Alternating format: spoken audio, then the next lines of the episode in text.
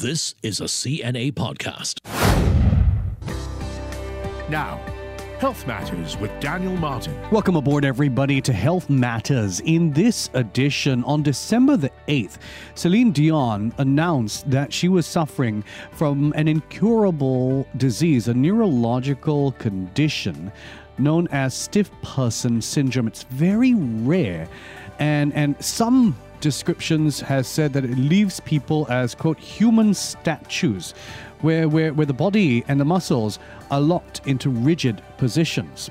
She put out a video on her social media platforms in English and in French talking about her diagnosis. Here's a bit of Dion herself. While we're still learning about this rare condition, we now know this is what's been causing all of the spasms that I've been having. Unfortunately, these spasms affect every aspect of my daily life, sometimes causing difficulties when I walk and not allowing me to use my vocal cords to sing the way I'm used to. That's Dion from her social media page, where she put out those two videos talking about her diagnosis with Stiff Person Syndrome. How do we understand this better? And how rare are we talking about? Doctor Jean Tan joins me, an associate consultant from the Department of Neurology at the National Neuroscience Institute. Doctor Tan, welcome to the show. Hello there. Hi, good afternoon, Daniel. What is this condition, Stiff Person Syndrome? I think many of us are hearing about it for the very first time when the singer talked about it in her announcement there. Yes. So I think um, it is a very rare dis- disorder to start with. And uh, basically, it is a condition where there is uh, rigidity as well as stiffness of the muscles that tends to affect the uh, trunk and the limbs. And this is superimposed with uh, what we call painful spasms, where there's a painful contraction of the muscles. And um, it's a very rare disease. It only affects about one to two per million people uh, throughout the world. And it was first described in uh, nineteen fifty-six, you know, where they noticed there's this wooden man appearance uh, in fourteen patients. And uh, this has progressed over the years with uh, what we call falls as well as instability when they are walking. And uh, so far, since nineteen fifty-six, there's actually quite a lot known. I mean, even though it's rare, um, a lot of studies have been done. Uh, it is primarily an autoimmune disease, what we, where there is uh, autoantibodies against our own proteins. And when that happens, it disrupts the protein function. And the particular protein that is commonly associated with this, this uh, stiff person syndrome is the G A D protein. And when uh, the, this G A D protein basically helps to synthesize a neurotransmitter called GABA, which is basically an inhibitor transmitter. And the whole body neural, neural network is basically a yin and yang. Mm. So uh, when there is an inhibitory and excitatory, and when there's excessive excitation, when you take away the inhibitory pathway, because the G A D protein is unable to synthesize the GABA neurotransmitter, then you get persistent contraction of the muscles. And this is what, what we are seeing now in this uh, Stiff Person Syndrome. So when the neurotransmitter is not present because it's not being able to be produced in that sense. Um, Correct. When it's not present, wh- why has that happened in the first place? Is this something that was always there for that person? Has something caused that scenario to arise? I mean, she's in her, her later years. Um, is this something that once someone's born with and it comes on later in life? Yeah, so um, for now, we know that it is an autoantibody production. What causes the immune system to go disarray to produce an antibody against their own, you know, against the own protein rather than, you know, attacking like uh, foreign proteins such as the virus, the bacteria, is not known. Mm. But when it does happen, it does affect the function of individual proteins that's present. And unfortunately, uh, it does affect women. Uh, so in the case of Celine Dion, yes, uh, it, more than men. So two times more in women than men. And it generally affects the adults, uh, normally between twenty to sixty years old. Yeah. But looking at the incidence and the stats that you just mentioned, my goodness, yeah. one or two per million. So, I mean, she really wasn't using hyperbole when she said it's a one in a million, because that's a common phrase, right? One would assume. Yes. But it really is one or two per million.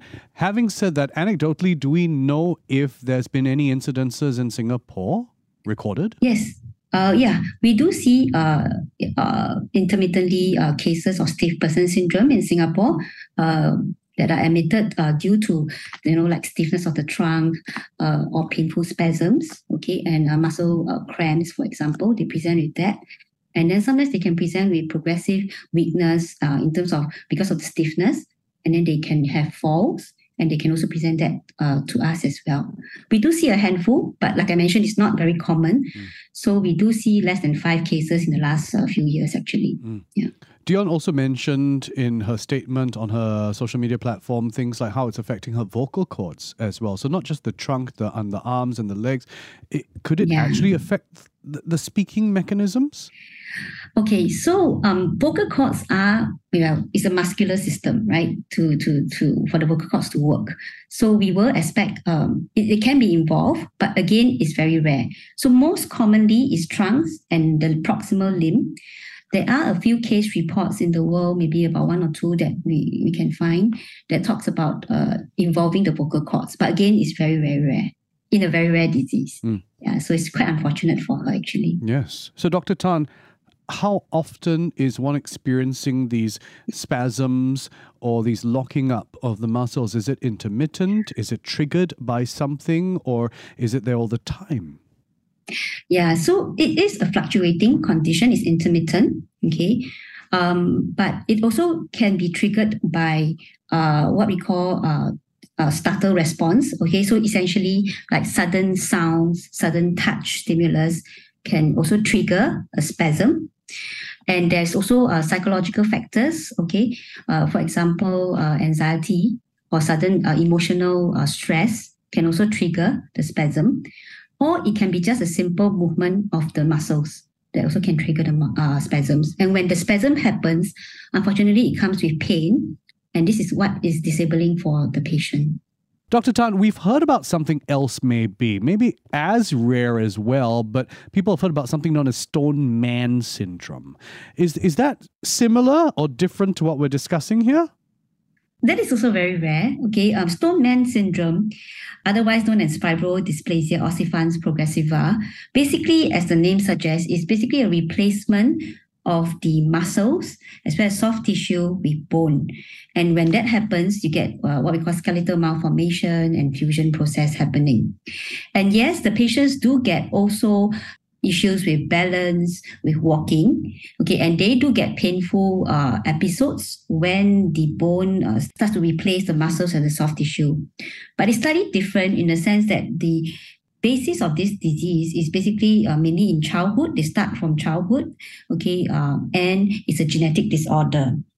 Uh, patients normally have a genetic malformation such that there is basically uh, the great toe is basically malformed at birth.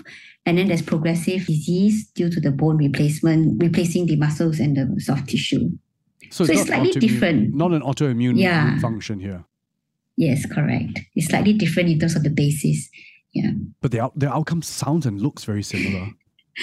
Uh, well, one is a muscle stiffening. This one is more like, the Stone Man syndrome is more like, uh, basically they're just being replaced with bones. Wow. Yeah, and, and yeah, so unfortunately, it's a, both are very unfortunate events. It is yeah. absolutely bizarre that the body is capable of doing things like this. It sounds like something out of science fiction almost, right? I mean, to hear about yeah. your, your muscles locking in place or bones replacing what should not be there. I'm curious though, let's swinging back to stiff person syndrome, how would somebody get diagnosed for something like this? I mean, I, because it's so rare, I would I would assume that when somebody goes in for things like spasms or the pains that they've been having, that there's not a very high index of suspicion for something like stiff person syndrome. Yes, correct. So um, that's the reason why it takes a long time for diagnosis for most patients. Okay, but there is some diagnostic criteria that we normally go by, uh, where, like I mentioned, there's stiffness in the torso muscles, the skeletal, uh, the paraspinal muscles, uh, the back muscles, and patients tend to have what we call a fixed deformity, where there's an arch back or what we call hyperlordosis kind of posture. Uh, there's also superimposed painful spasm. So that's very key to, to the uh, stiff person diagnosis, the clinical uh, assessment of the patient. And then at the same time, we can do uh, what we call muscle assessment, what we call electromyography test, where we test the muscle contraction. And normally there will be basically continuous muscle contraction that we can monitor uh, in the uh, neurodiagnostic lab. And uh, lastly, nowadays, we actually test for uh, antibodies because we know that it's an autoantibody mediated uh, condition. So we will do the testing for the known antibodies in uh, from the blood sera. So with this as a, a multi-modal kind of diagnostic criteria, we can then uh, be more certain about the condition and diagnose as stiff person. Yeah. It's it's very complex. It sounds like a very complex process to get that confirmation of diagnosis. Is it a long journey to get that confirmation? Um, okay, so for most patients, because um, we we try to get uh, our suspicion uh, high in the list because there are different variants of uh, stiff person syndrome. And in particular, there are a few that uh, other than the antibody associated, there's also what we call malignancy-related uh, conditions that can present as stiff person syndrome. So these are the group of patients that will respond uh, to certain treatments. So for that, we, we normally have a high index of suspicion. So if a patient comes in that is stiff with painful spasm, and it's a more, what we call a subacute over months kind of onset, then we might uh, have a higher risk of a higher uh, suspicion, and then we would then uh, assess the patient accordingly. So Doctor Tan, is this a foregone conclusion? Is there no cure? Is this an incurable disease that's just going to get worse? Is there, are there interventions or treatments that can help? Yeah, so the disease itself, the understanding of the disease has progressed a lot in the last uh, forty, fifty years.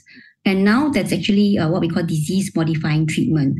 So depending on the type or variant of stiff person syndrome, uh, if they are antibody positive, we can actually institute uh, immunomodulation therapy, okay, uh, which is more or less uh, kind of disease-modifying.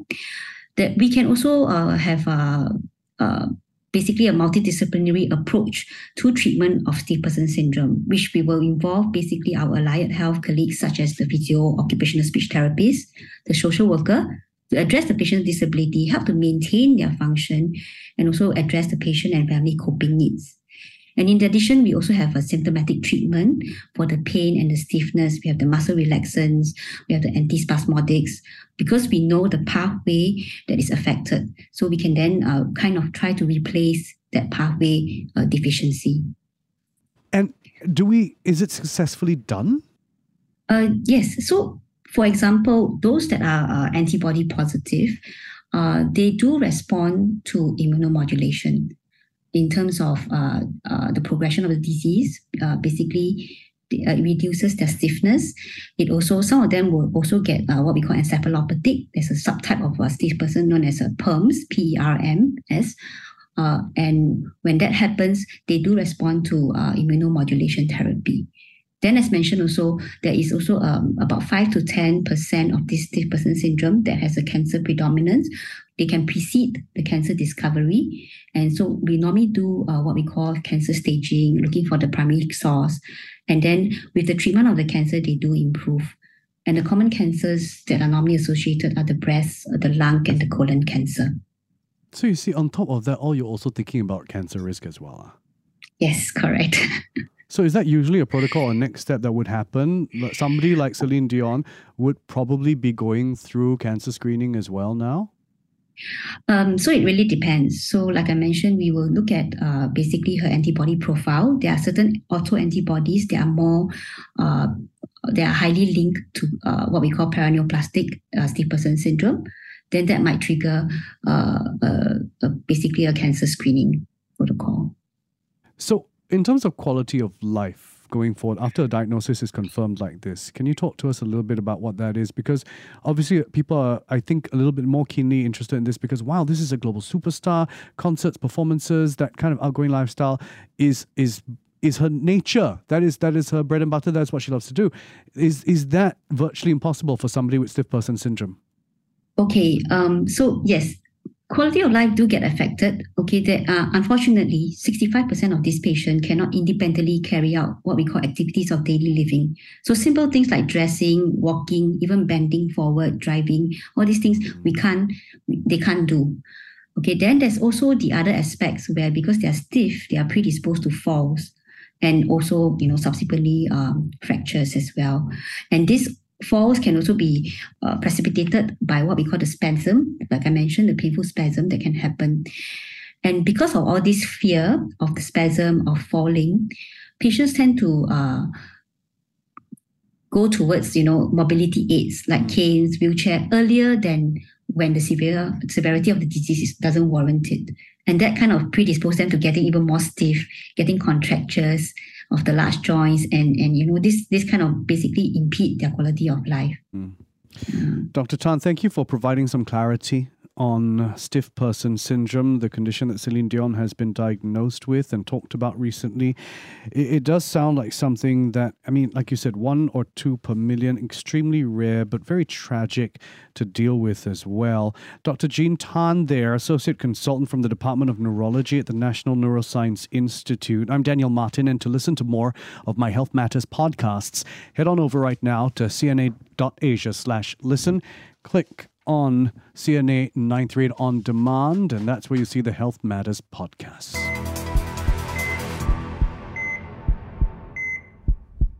Before making any decisions based on the information in our program, please consult a medical professional.